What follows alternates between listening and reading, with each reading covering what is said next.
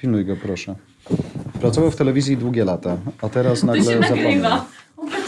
Właśnie, pracowałeś w telewizji długie Dobry długie wieczór lata. Państwu. Boże, Boże. Jednorożec, mikrofon mi wyrasta z Ojej. głowy. O, już jesteś milionerem. Popatrzyłem, jak ma tutaj guru nagrywania Raz, podcastów. dwa, trzy, cztery, pięć, uwaga.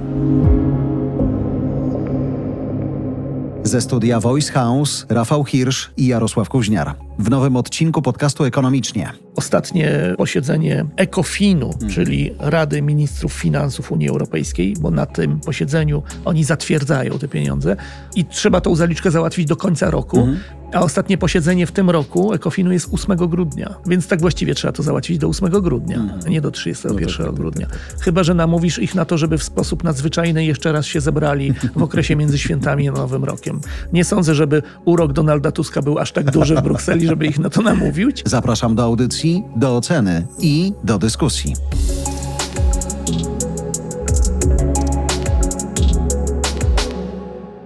Nasi słuchacze mówią tak, panowie. Po wyborach widać, że macie coś do powiedzenia i mam też takie poczucie, patrząc po różnych formatach, czy po różnej aktywności, chociażby na X, wielu naszych słuchaczy, że to jest taki okres, w którym dużo się może wydarzyć, więc oni zaczynają się jeszcze bardziej interesować tym i co w tych portfelach zostanie. Inflacja jasne, kto będzie nowym ministrem finansów, co zrobią, spełnią obietnice, nie spełnią, wywalą, nie wywalą, zbudują CPK, nie zbudują. I też widziałem takie opinie, że w tym momencie takiego rozedrgania, kiedy Andrzej Duda wychodzi i w orędziu mówi, coś tam mówicie, że więcej, ale to Mateusz zrobi rząd, że jest dużo lobbystów, którzy robią wszystko tak suflując różne tematy w różnych przestrzeniach medialnych i nie tylko, żeby te wszystkie czasami bardzo absurdalne projekty pisowskie, czasem, żeby o nich nie zapomnieć, żeby one zostały zrobione. I mam wrażenie, że CPK jest jednym z takich, nie wiem, czy on jest absurdalny, czy nie, bo to nie ten odcinek, nie będziemy w to wchodzić, ale jest zrobimy? takie ciśnienie na zasadzie, chętnie, na zasadzie zróbcie, nie? jakby panowie nie zapomnijcie. Może i wygraliście, może i będziecie mieli większość, ale róbcie. Dzisiaj chciałem porozmawiać z tobą o tym, jak ty widzisz takie scenariusze ekonomiczne i finansowe dla nowego rządu. Zakładamy, że nie tego, który ma ten okres do No tak, wykorzystania, oczywiście. ale zakładamy, że to Tego, jest który ten, ma większość. który ma większość. Kto tam może być ministrem finansów, co powinien zrobić i czy Europa będzie rzeczywiście rzucała im na ratunek zamrożone KPO, czy nie? No jeśli chodzi o ministra finansów, to z tego co słyszałem, Mhm. dzisiaj nawet gdzieś to przeczytałem, że Andrzej Domański podobno jest mocnym kandydatem na ministra finansów, czyli ten nowy poseł Platformy Obywatelskiej, którego nie wiem, czy ty kojarzysz. Ja go jeszcze kojarzę z czasów, jak kiedyś pracowaliśmy w TVN, Mhm. bo on przychodził jako gość. On wtedy pracował na rynku finansowym. Już nie pamiętam w którym biurze maklerskim, ale pamiętam, że on w naszym kanale biznesowym Hen Hen dawno temu występował jako ekspert od rynku walut i tak dalej, więc to jest człowiek generalnie z rynku finansowego, który poszedł w politykę i proszę, jak mu pięknie się udało, tak? bo on chyba pierwszy raz kandydował w tym roku do Sejmu, się dostał w Warszawie i bardzo często wypowiada się na tematy gospodarcze, więc sprawia wrażenie człowieka, który jest przygotowany na to, żeby wejść do Ministerstwa Finansów i pojawiły się też w prasie nieoficjalne, oczywiście na razie takie przecieki, że to może być on, chociaż wcześniej słyszałem też inne nazwiska. Zaraz po wyborach słyszałem, że być może wróci dawny minister finansów jeszcze z czasów rządu Ewy Kopacz, czyli Mateusz Szczurek, ale ucichło, więc chyba on nie. Spotkałem Mateusza Szczurka na takim dużym spotkaniu ekonomistów z różnych dziedzin, bo dzisiaj pracuje w Europejskim Banku Odbudowy i Rozwoju, chyba tak, tak mi się w wydaje. jakiejś międzynarodowej instytucji, ale nie I pamiętam. osiedział na której. sali. Ja wchodzę na scenę i mówię, uff, myślałem sobie, że to będzie trudne spotkanie, ale widzę Mateusza Szczurka, byłego ministra finansów, więc jest jeszcze trudniej. Ale zanim ruszę, to proszę potwierdzić, czy wchodzi pan do rządu, czy nie. On mówi nie. Nie. Więc zakładam, że ta deklaracja jest rzeczywiście ważna, natomiast niezależnie od nazwisk, choć one mogą być ważne w tym sensie, że zobacz, i wtedy, kiedy rzeczywiście robiliśmy to, co robiliśmy w czasach minionych telewizyjnie, minister finansów to był ktoś jednak rozpoznawalny. W czasach PiSu mam wrażenie, że bardzo rozpoznawalną postacią od kasy w rządzie był Mateusz Morawiecki. Tak, dokładnie. I właściwie nie znałeś czasami nazwisk. Był epizod z jakimś takim bardzo młodym ministrem finansów, pamiętam. Nawet nazwiska już nie kojarzę. Różnie bywało, ale ostatecznie wszyscy wiedzieli, że i tak Mateusz o tym decyduje. No w ciągu ostatnich ośmiu lat najważniejszym ministrem finansów był Mateusz Morawiecki, bo to przecież on był ministrem finansów nominalnie, zanim został premierem w rządzie Tak, Beaty tak, tak, Szydło. tak, tak, tak. W związku z tym on od samego początku jakby kojarzył się z tymi finansami i myślę, że potem zadbał o to, żeby to dalej właśnie on miał się z nimi kojarzyć i ci jego następcy w gmachu przy Świętokrzyskiej, czyli w Ministerstwie Finansów siłą rzeczy byli tacy mniej jakby rozpoznawalni, czy sprawiali wrażenie mniej istotnych, chociaż wcale nie byli mniej istotni, ale sprawiali takie wrażenie medialne. W przeszłości też się tak zdarzało, że byli ministrowie finansów nieco mniej hop do przodu, że tak powiem, a byli tacy, którzy byli gwiazdorami, jak Grzegorz Kołotko na przykład, O, tak, albo prawda. Jacek Rostowski To też, prawda. prawda? Albo Marek Belka, nie? Albo Marek Belka. tak. Natomiast wydaje mi się Chociaż też, że faktycznie on też był ministrem finansów. No, Zanim kim nie był Marek Belka? On, Dzisiaj jest komentatorem, a po drodze NBP i inne różne rzeczy. I to komentatorem z Brukseli. Natomiast myślę sobie też o tym, że dzisiaj, zobacz, po wyborach, poza oczywiście takimi politycznymi dyskusjami, kto, kiedy, jakby to zostawiam, kuszeniem, nie kuszeniem, czy- ale generalnie mówi się bardzo dużo o tym, co z tymi pieniędzmi, które rząd PiSu rozdał. Nie? Czy teraz panowie przyjdziecie i będziecie rozbierać? Już nagrywaliśmy odcinek mówiący o tym, jak duża i czy rzeczywiście jest to realna dziura po Morawieckim i tak dalej, i tak dalej, że przede wszystkim mówi się o kasie. No oczywiście, no bo wiesz, w ogóle wracamy do takiej sytuacji, która jest typowa dla krajów demokratycznych, a której w Polsce nie było przez 8 lat ostatnich, czyli sytuacji, w której nowy rząd będzie koalicyjny, więc muszą się ścierać jakieś tam poglądy i będą ten rząd tworzyć cztery ugrupowania i każde z nich jest inne i mają jakąś tam część wspólną, ale jest też wiele różnic, więc na pewno zaczną się za chwilę kłócić. Robią wszystko, żeby to wyglądało tak, że się nie kłócą, ale podejrzewam, że jak nikt nie widzi, to się trochę kłócą.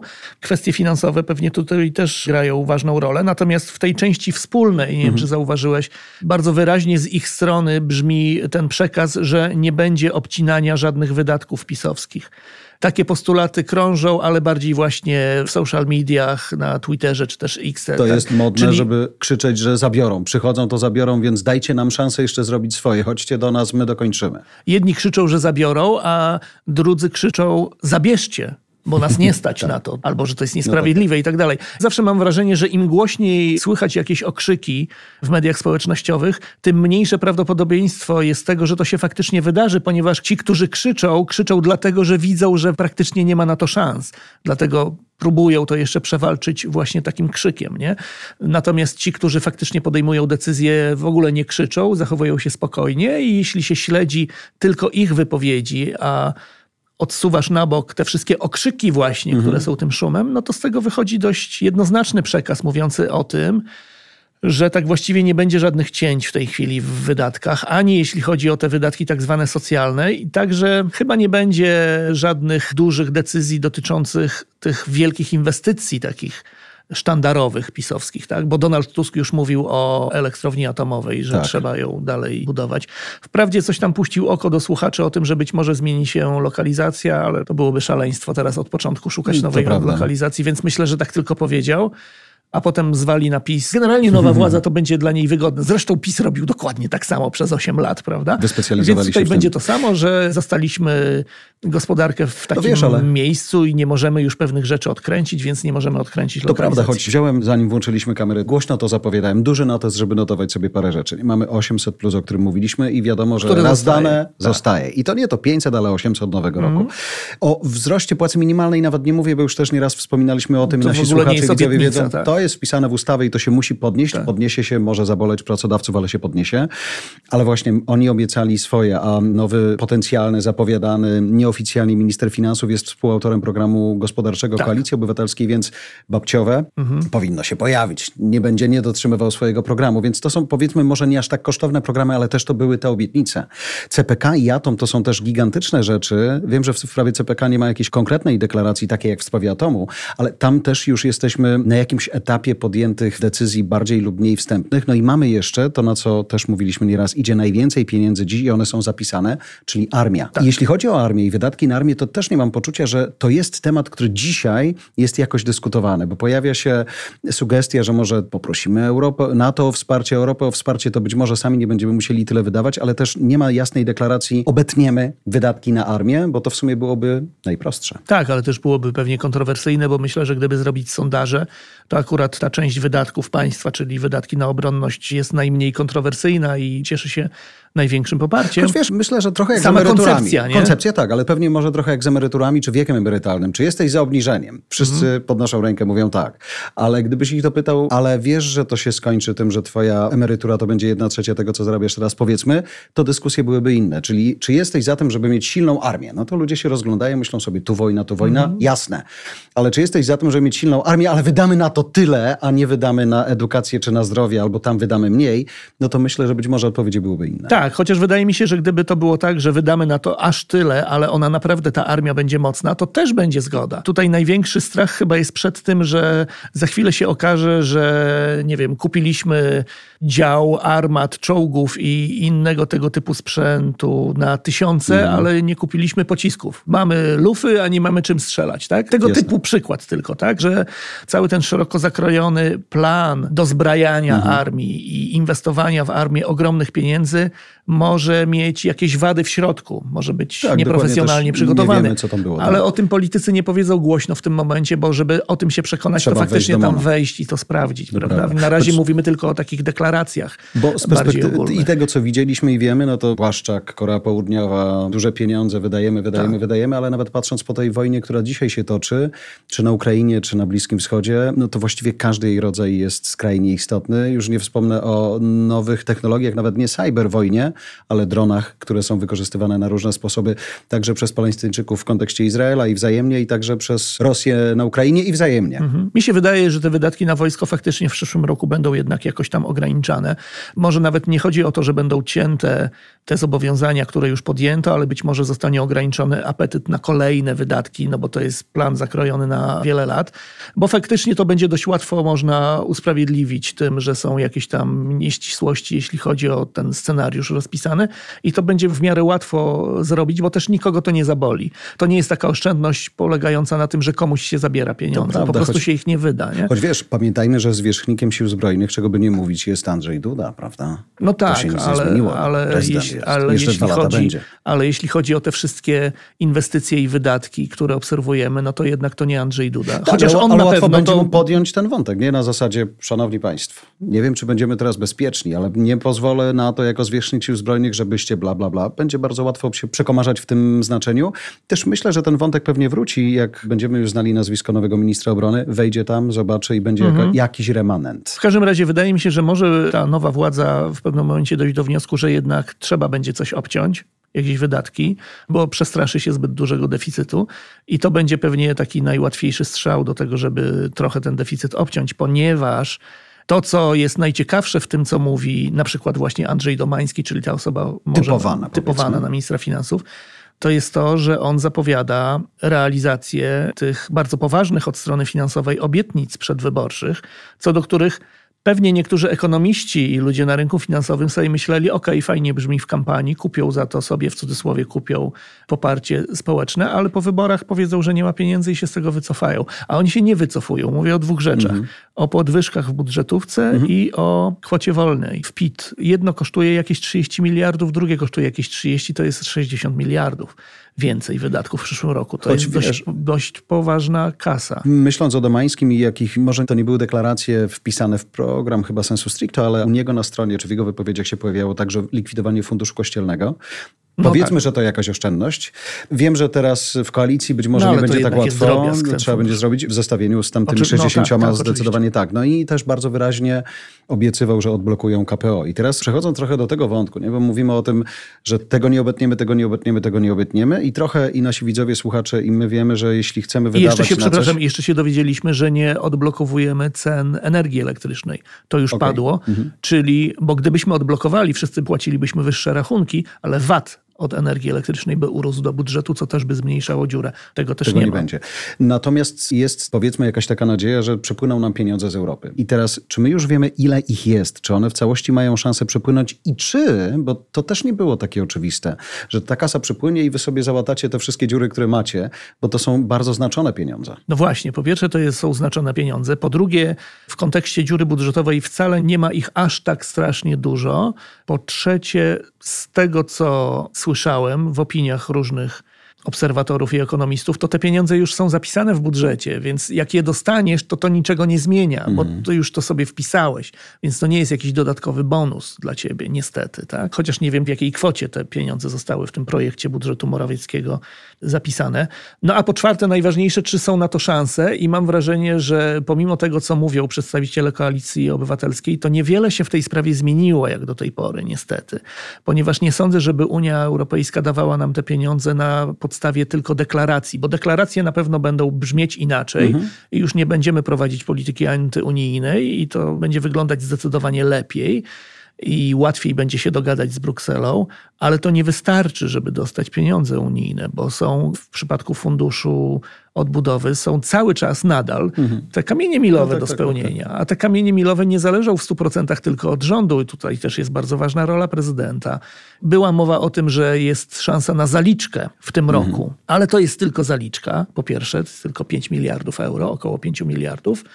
Jak wpadnie, to ok, fajnie, ale to nie rozwiązuje problemu całej polityki finansowej państwa. A po drugie, w tej chwili wygląda na to, że chyba nawet tej zaliczki nie zdążymy załatwić, chyba że zdąży ją załatwić rząd Mateusza Morawieckiego, bo ostatnie posiedzenie ECOFIN-u, mhm. czyli Rady Ministrów Finansów Unii Europejskiej, bo na tym posiedzeniu oni zatwierdzają te pieniądze i trzeba tą zaliczkę załatwić do końca roku. Mhm. A ostatnie posiedzenie w tym roku Ekofinu jest 8 grudnia, więc tak właściwie trzeba to załatwić do 8 grudnia, mm. nie do 31 no tak, tak, tak, grudnia. Tak, tak, Chyba, że namówisz ich na to, żeby w sposób nadzwyczajny jeszcze raz się zebrali w okresie między świętami a Nowym Rokiem. Nie sądzę, żeby urok Donalda Tuska był aż tak duży w Brukseli, żeby ich na to namówić. Panowie e, zjedliście, no to wstawajcie od stołu i no zapraszamy właśnie. na spotkanie. Więc do 8 grudnia to trzeba załatwić, a według tego, co postanowił ostatnio prezydent Duda, wychodzi na to, że 8 grudnia to nadal jeszcze może być rząd Mateusza Morawieckiego. Tak. Mhm. Że jeśli te wszystkie terminy będą ciągnięte maksymalnie, tak jak wskazuje konstytucja, to rząd Donalda Tuska pojawi się gdzieś tam w okolicach 15 grudnia dopiero. Tylko zobacz, 76 miliardów, no to to jest 342 miliardy złotych. No, to, to no tak, mało. ale nie dostaniesz tego. Znaczy, żeby A, to wszystko dostać, to musisz naprawić sądownictwo w Polsce. A. Tak? Myślisz, że nie, no, wystarczy zapowiedź? Patrząc po tym, co się dzieje, nawet w kontekście Sądu Najwyższego i tego, co Andrzej Duda zrobił na ostatniej swojej, jeszcze aktualnej w tym roku prostej, to rzeczywiście może nie być takie łatwe, no ale trochę tych pieniędzy rzeczywiście jeszcze na tym stole leży. Nie? Tak i myślę, że prędzej czy później uda się je w końcu zdobyć, ale to może nie być takie szybkie jednak mimo wszystko i to troszeczkę zajmie. A nawet jak już dostaniesz, już Unia klepnie te pieniądze dla nas i faktycznie one będą do dyspozycji, to przecież wydawanie pieniędzy unijnych nie wygląda tak, że dostajesz 300 miliardów i wydajesz je w tak. miesiąc, tylko Na to się ciągnie latami. Nie? Tak dalej, to Więc to nadal w kontekście tylko przyszłorocznego budżetu, to moim zdaniem to może pomóc, ale nie rozwiąże problemu. No dobra, ale to przychodzi nowy minister finansów, czy on się Domański będzie nazywał, czy inaczej. Na razie to zostawmy, ale bo mówimy o takich pilnych rzeczach, które trzeba będzie... Jest mm. jakiś budżet do zrobienia, mm. prawda? Tak. Więc są rzeczy, które trzeba będzie zrealizować ten budżet.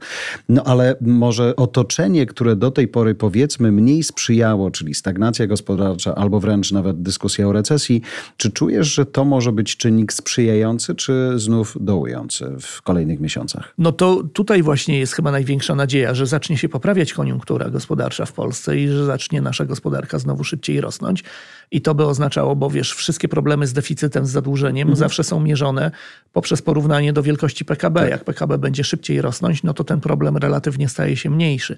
Mi się wydaje, patrząc na to wszystko, że chociaż ani poseł Domański, ani nikt inny ze strony nowej koalicji nie powie tego absolutnie głośno, ale wydaje mi się, że najbardziej prawdopodobny scenariusz jest taki, że w przyszłym roku ta dziura w budżecie będzie jednak jeszcze większa niż w tym mm. roku przy całej krytyce tej dziury Morawieckiego mm już osławionej i tak dalej, ten rząd wcale jej nie ograniczy, wręcz przeciwnie, ona zostanie jeszcze powiększona. Tyle, że gdyby faktycznie ruszyła gospodarka, to ta powiększona dziura będzie stanowić mniejszy problem niż ta tegoroczna dziura, a są też tacy, którzy twierdzą, że to tak właściwie w ogóle nie jest problem. -hmm że problemem jest tylko to, że mając tak duży deficyt w tym roku i w przyszłym roku, możemy wpaść w procedurę nadmiernego deficytu Unii Europejskiej, która faktycznie byłaby dla nas bardzo ciężka, bo ta procedura według wielu ekonomistów w ogóle jest bez sensu, bo ta procedura sprowadza się do tego, że masz zaciskać pasa, ale masz zaciskać pasa wtedy, kiedy ci się nagle powiększył deficyt i dług, a on ci się nagle powiększa zazwyczaj wtedy, kiedy masz recesję albo problem z gospodarką.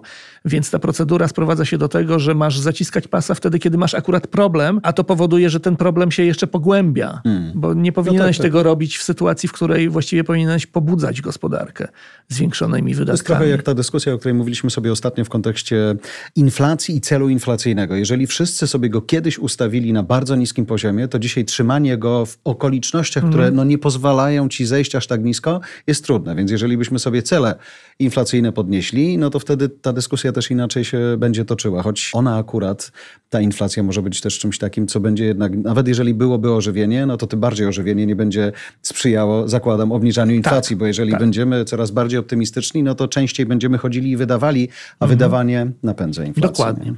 Chociaż z punktu widzenia budżetu, bo o tym rozmawiamy, wyższa inflacja to jest coś tak. dobrego. Wpływają podatki, Bo, tak, bo wpływają szybciej, nominalnie wpływają szybciej podatki, a dług od tego nie narasta, bo to jest osobna historia, więc od tej strony pewnie nowy rząd nie miałby jakiegoś większego problemu z tym, że ta inflacja pozostaje na dość wysokim poziomie.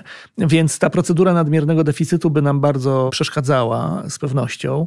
Tak właściwie to jest pewna częściowa utrata suwerenności tak naprawdę, No jeśli nareszcie- chodzi o no, prowadzenie no nareszcie polityki mówisz jak człowiek, widzisz? Po- Czyli jednak prowadzenie polityki Bruksela ogranicza suwerenność. Ja wręcz jestem w stanie twierdzić, że Platforma Obywatelska straciła władzę w 2015 roku w dużym stopniu właśnie dlatego, że wtedy też byliśmy w procedurze nadmiernego deficytu, która to procedura uniemożliwiała Rozdawanie. rządowi Ewy Kopacz, no bo jak był rząd Tuska, to jeszcze parę lat było do wyborów, uniemożliwiała rozdawanie kiełbasy wyborczej, tak mówiąc wprost, Mm. tak, bo to by łamało te zasady unijne. Unia Europejska poszła po rozum do głowy troszeczkę w momencie, kiedy wybuchła pandemia, bo wtedy też oczywiście te wszystkie deficyty wystrzeliły bardzo mocno i wtedy dopiero wszyscy jasno zobaczyli, jaka to jest absurdalna procedura, bo gdyby dalej się jej trzymać, to powinniśmy w momencie, w którym gospodarka nie funkcjonuje, bo są lockdowny, wszystko jest pozamykane, w związku z tym pojawia się ogromny deficyt w gospodarkach, Powinniśmy go jeszcze ograniczyć. to powinniśmy go w tym momencie właśnie zacząć ograniczać. A jak w takiej sytuacji możesz ograniczyć ten deficyt? No wyłącznie obcinając wydatki i podnosząc podatki. Więc gdyby realizować tą politykę ram finansowych Unii Europejskiej, powinieneś w środku pandemii podnosić podatki wszystkim. Dokładnie. I to mocno je podnosić. A tutaj włączałeś jedną, drugą, trzecią tarczę i pchałeś mnóstwo Dokładnie, pieniędzy w system, robi- żeby to funkcjonowało. I to podziałało. Oczywiście efektem ubocznym potem była wysoka inflacja, ale generalnie podziałało w taki sposób, że ocaliłeś gospodarkę przed katastrofą i ona znowu ruszyła do przodu.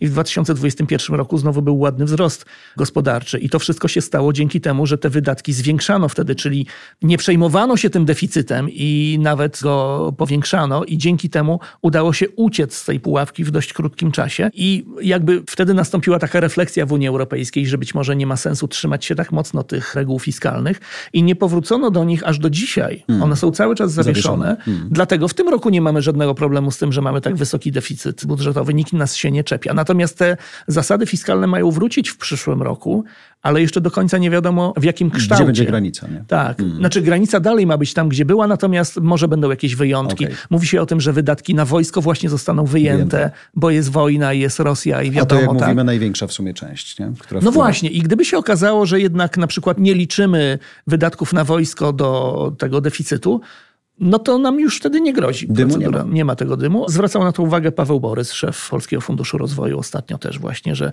nie bójmy się, nie kraczmy aż tak bardzo w sprawie tej procedury nadmiernego deficytu, bo może się okazać, że wcale pod nią nie podpadamy. Jak się okaże, Że co Unia ostatecznie No tak. ostali, w jaki sposób znowu to liczyć, bo będzie to liczyć inaczej niż przed pandemią na pewno, w sposób bardziej elastyczny, łagodny i może się okazać, że nie ma tak naprawdę problemu. I gdyby się okazało, że jednak nie grozi nam procedura nadmiernego deficytu, no to tak jak Mniej boli. to mniej boli kroku. i oczywiście to nie jest sytuacja optymalna i wolelibyśmy pewnie tak instynktownie też mieć ten deficyt mniejszy, a nie większy. No ale czasy są takie, jakie są i skoro większość tego deficytu to są wydatki wojskowe, no to może tak trzeba. No, skoro Jeśli one- wszyscy je ponoszą w Europie, to nie wyróżniamy się negatywnie na tle Europy, sensie. bo jakbyśmy byli wyjątkiem, No tak, tak, to tak, też mógłby się rynek finansowy na nas w naszym zjeżyć. przypadku, Nie? patrząc po naszym położeniu w Europie, to akurat wydatki w naszym kraju rzeczywiście mają być może nawet większy szansz niż te, niż te w Niemczech, czy jeszcze dalej. Rafał, No. dziękuję za teraz. i Dzięki. Dziękujemy za Twoją uwagę. Kierownictwo produkcji Olga Michałowska. Realizacja i dystrybucja Kasia Harbar. Dźwięk Kamil Sołdacki. Redaktor naczelny Voice House Jarosław Kuźniar.